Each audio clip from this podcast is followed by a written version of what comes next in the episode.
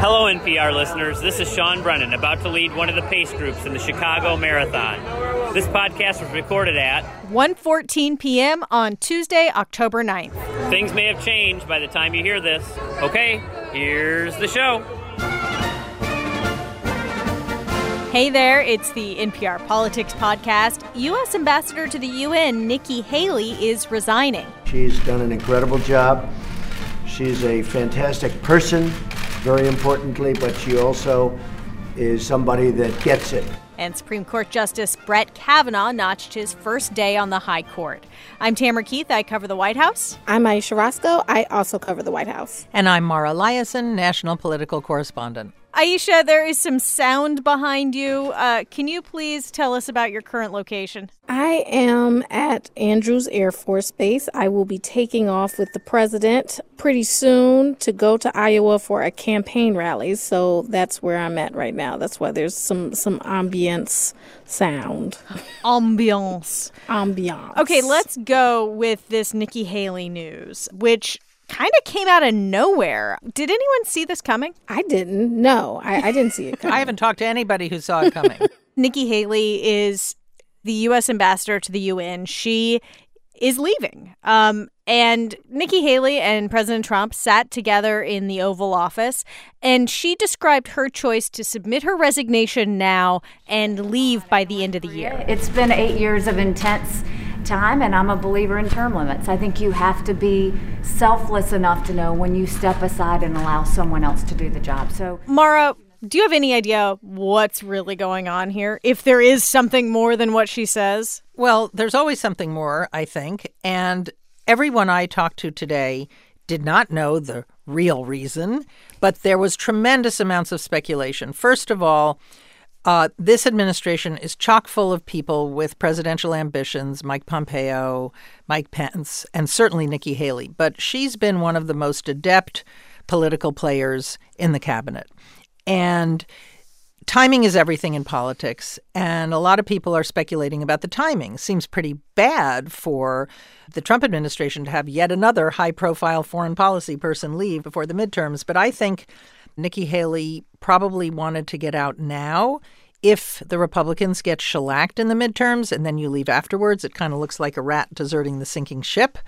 Um, she has a real future ahead of her. She's been able to parlay the UN position to kind of burnish her independent political persona better than anybody I could imagine. I mean, she was just a little Acela ride up the East Coast, but it was almost as if she was in a different universe.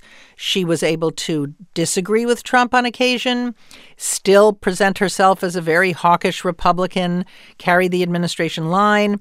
Uh, and she maintained a good relationship with him, I'm told, before she went on TV. Every single time she would have a personal conversation with him. Even So- if she went on TV to separate herself from him or to take a harder line against Russia or or various things that she did. Yes, and I think she comes out very in very unusually for this administration. She comes out with her political persona and her reputation enhanced, not diminished. you know, talking about the way that she's handled this politically and how she's been skilled at handling this politically, uh, there was that anonymous op ed, and some people were saying that it might have been her or, or somebody associated with her. The anonymous she- op-ed being the one in the New York Times where they it was basically like, yes, there is a there is a shallow state and a bunch of us are working against the president.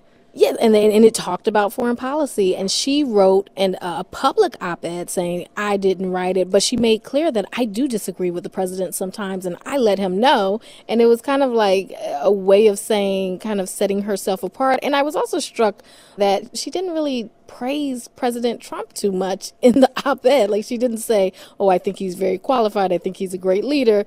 She didn't say any of that. She kind of just said, I, I'm willing to disagree with him. And, and she kind of sang her own praises. Uh, and it was a very kind of eyebrow raising op ed, but it, she kind of was able to, to put that out there without, I guess, offending the president, but also basically selling herself. Well, that's been her modus operandi the whole time. Although she did get some critici- criticism from people inside the administration who thought that that op-ed was too self-aggrandizing. But she has walked the tightrope of not becoming a Trump sycophant, but still not becoming uh, on the outs with him. And she's tried to burnish her persona as someone who's independent, but still uh, sub- presents and supports the administration line. I think she's pulled it off pretty well. I can't actually think of anyone else who got to have a side by side with the president where that you both talk about how great the other one is and and that you resign that way instead of finding out that you're resigning because there was a tweet that says you are. Well, she wasn't fired, and it was in both of their interests to do that. First of all, uh, on the heels of a bruising uh, gender fight around Kavanaugh, here's his most prominent female cabinet member. That's good for him to be seen you know, friendly with her. And for her, she wants to make sure that she went out with no bad feelings. She made a point today of saying, I'm not running in 2020. A lot of people have speculated that she might be a possible primary challenger to Trump. She certainly put that one to rest. And I will say this um, for all of you that are going to ask about 2020 no, I'm not running for 2020. I can promise you what I'll be doing is campaigning for this one. So I look forward to supporting the president in the next election. So good. Ayesha, I want to go back to you and, and go back to sort of what her role was in this administration. Uh, you know, what were her, what will her legacy be as the U.S. ambassador to the UN? Haley, she really had a very good reputation uh, for this administration. Uh, that is often critical. Uh, people are, are often critical, especially of their foreign policy and who's in charge. But when she was at the UN, uh, diplomats uh, sometimes they found her to be a bit harsh. But I think that's because she was trying to put forward uh, a very kind of strident message from uh, the U.S. and from the Trump administration and kind of play that role. But they did find her to be effective, and they found her to be, you know, highly skilled, and and and that's kind of not what you usually hear when you're talking about uh, people working in the Trump administration. You often hear complaints that you know, they didn't really know what they were doing or they didn't have the experience or they're out of their depth. But that's not what you heard with Nikki Haley. So, it, it, so this is kind of a loss for the administration as well that they had somebody that was respected uh, and that was able to kind of convey their message uh, in a way uh, that that was able to be uh, received by other people and, and be respected by other people. Not even though uh, I'm sure a lot of foreign diplomats didn't always agree. The UN is often a pretty unimportant job, but in this administration, who is removing um, the U.S. from so many UN functions and bodies, it's even less. And um, people in the administration, including Donald Trump, including John Bolton, have talked about the United Nations with contempt. Um, it's amazing how much she was able to do for herself in a job like this. Well, and one thought about why she is leaving now or announcing that she's leaving now and not leaving until January, aside from hey, this has been a while and and what she says, which is she's been in public life a long time, she believes there should be term limits ready to move on. One thought is that she had a fair bit of influence when Rex Tillerson was Secretary of State and H.R. McMaster was the uh, National Security Council chief because they didn't have great influence with President Trump. But now you have John Bolton, who's the national security advisor, you who have, used to be the UN ambassador. Yes, and and you have Mike Pompeo as Secretary of State, and both of them have a lot more influence with the president. Uh, than their predecessors. That's right. And this preserves her ability to be the Secretary of State in the future if Mike Pompeo should ever step down before the end of Trump's term. And, and, President Trump said that he would love to have her back if she if she ever wants to come back. I I think once again that her ability to keep in in in Trump's good graces has has really stood out. Okay, we are going to leave it there. Ayesha, you've got a plane to catch. Yes, I do. Air Force One. Yeah, just a little plane. Nice ride. Uh, thank you for being with us. Thanks for having me. And when we come back, NPR's Carrie Johnson will join us uh, to talk about Brett Kavanaugh's first day in the big job. Support for this podcast and the following message come from Grow with Google. Digital skills are becoming more and more important in today's economy. That's why Grow with Google is providing free online training and tools to help Americans learn the skills they need to succeed. Learn more about Grow with Google and get started by visiting google.com/grow. I'm Maria Hinojosa, and this week on Latino USA, a conversation with Supreme Court Justice Sonia Sotomayor, who recently adapted her memoir for a young adult audience. That's this week on Latino USA. Find us on NPR One or wherever you get your podcasts. And we're back, and we're joined now by NPR's Carrie Johnson. Hey, Carrie. Hey, Tam. So you um you did something. You went on a field trip. I went on a field trip to the Supreme Court and I could actually see for the first time in my career because Nina Totenberg couldn't be there and I got to sit in her seat, which is like right up there. Oh my I could gosh. see all the action. It was very exciting. Well, so I, I want to just sort of walk through the day. This is a big day because there is a new justice on the bench, uh, Brett Kavanaugh, um, who was confirmed by the narrowest of margins after a very big fight. So why don't you just walk us through your walk into the court? Yeah, I, I got to the court around nine o'clock, about an hour before the oral arguments were supposed to begin, and there were several dozen protesters outside. There were barricades up on the steps, so they couldn't get up on the steps, but on the street level, there were several dozen protesters, and they were making a chant about sexual predators, which was uh, not something you see and hear every day at the court. Of course, I think they were referring to allegations of sexual assault against Brett Kavanaugh, which he has vociferously denied. hey, hey! Ho, ho! Kavanaugh has got to go! Hey, hey! Ho, ho! And I thought, oh boy, what is going to happen inside the court today? Uh, but there were no actual disruptions once you got inside the building. It was all quiet on the front. So, oh boy, it was just another day on the court, I guess. Ultimately, inside. But but what was it? What was Kavanaugh like? I, you know, um, uh, Clarence Thomas, who uh, had a bruising confirmation fight, basically didn't talk for years and years and years. What about Brett Kavanaugh? Did he talk? He talked a lot, Tim. For a while, I saw him stand up and sort of take in the room. Of course, his wife Ashley was there, his two daughters were there. Retired Justice Anthony Kennedy, whose seat he took, was there.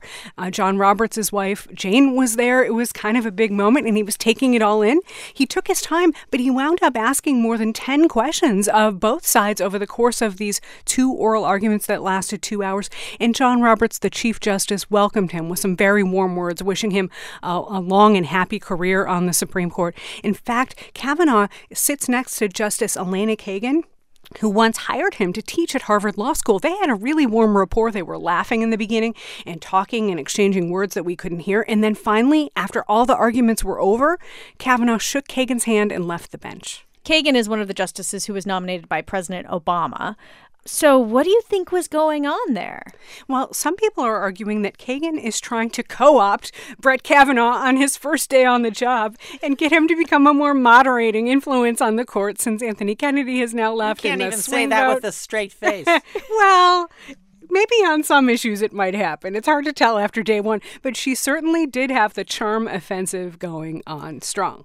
Wow. We're on the politics podcast. We're all focused on November 6th or who's winning the next week or the next news cycle. These justices play a game of 20 and 30 years. She is thinking about this guy who may be sitting next to her for the next 20 years and how to move him gently in one direction. She may or may not succeed, but when justices do politicking, that's how they do it. Long game. And that's so game. interesting because in the past there were so many justices who moved away from the politics of the president that supported them. Generally, it was conservative justices or justices appointed by Republican presidents who moved to the center or to the middle. That might be a thing of the past. And Brett Kavanaugh is someone who was hand selected. He was part of a list of potential judges, justices who were handpicked by the Federalist Society to be To be impervious to to um, Elena Kagan's charms. That is the purpose of that list. No more suitors. That's how that list came about. And- no more suitors. They'd been burned too many times. The guy was was chosen because he was considered to be reliably conservative. Souter was a Supreme Court justice picked by President George H.W. H.W. Okay, I didn't know if it was Reagan Who ended up being a hum- huge uh, disappointment to conservatives. Actually, they considered it a betrayal.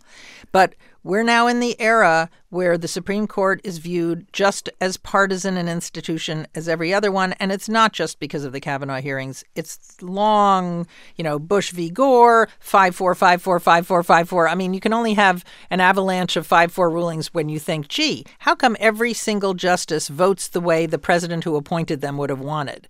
Sounds pretty partisan to me. I mean, that's how people view the court. It's not just because of the hearings we just went through. Well, and it's interesting because Kagan just recently was talking about you know, maybe it's not so good for us when we all rule in a way that is utterly predictable. Right. Easy to say when you're on the minority end. Well, easy to say when you're speaking in a panel discussion and not Well, but when also you're... when you're on the when you're in the minority as as the democratic appointed justices are.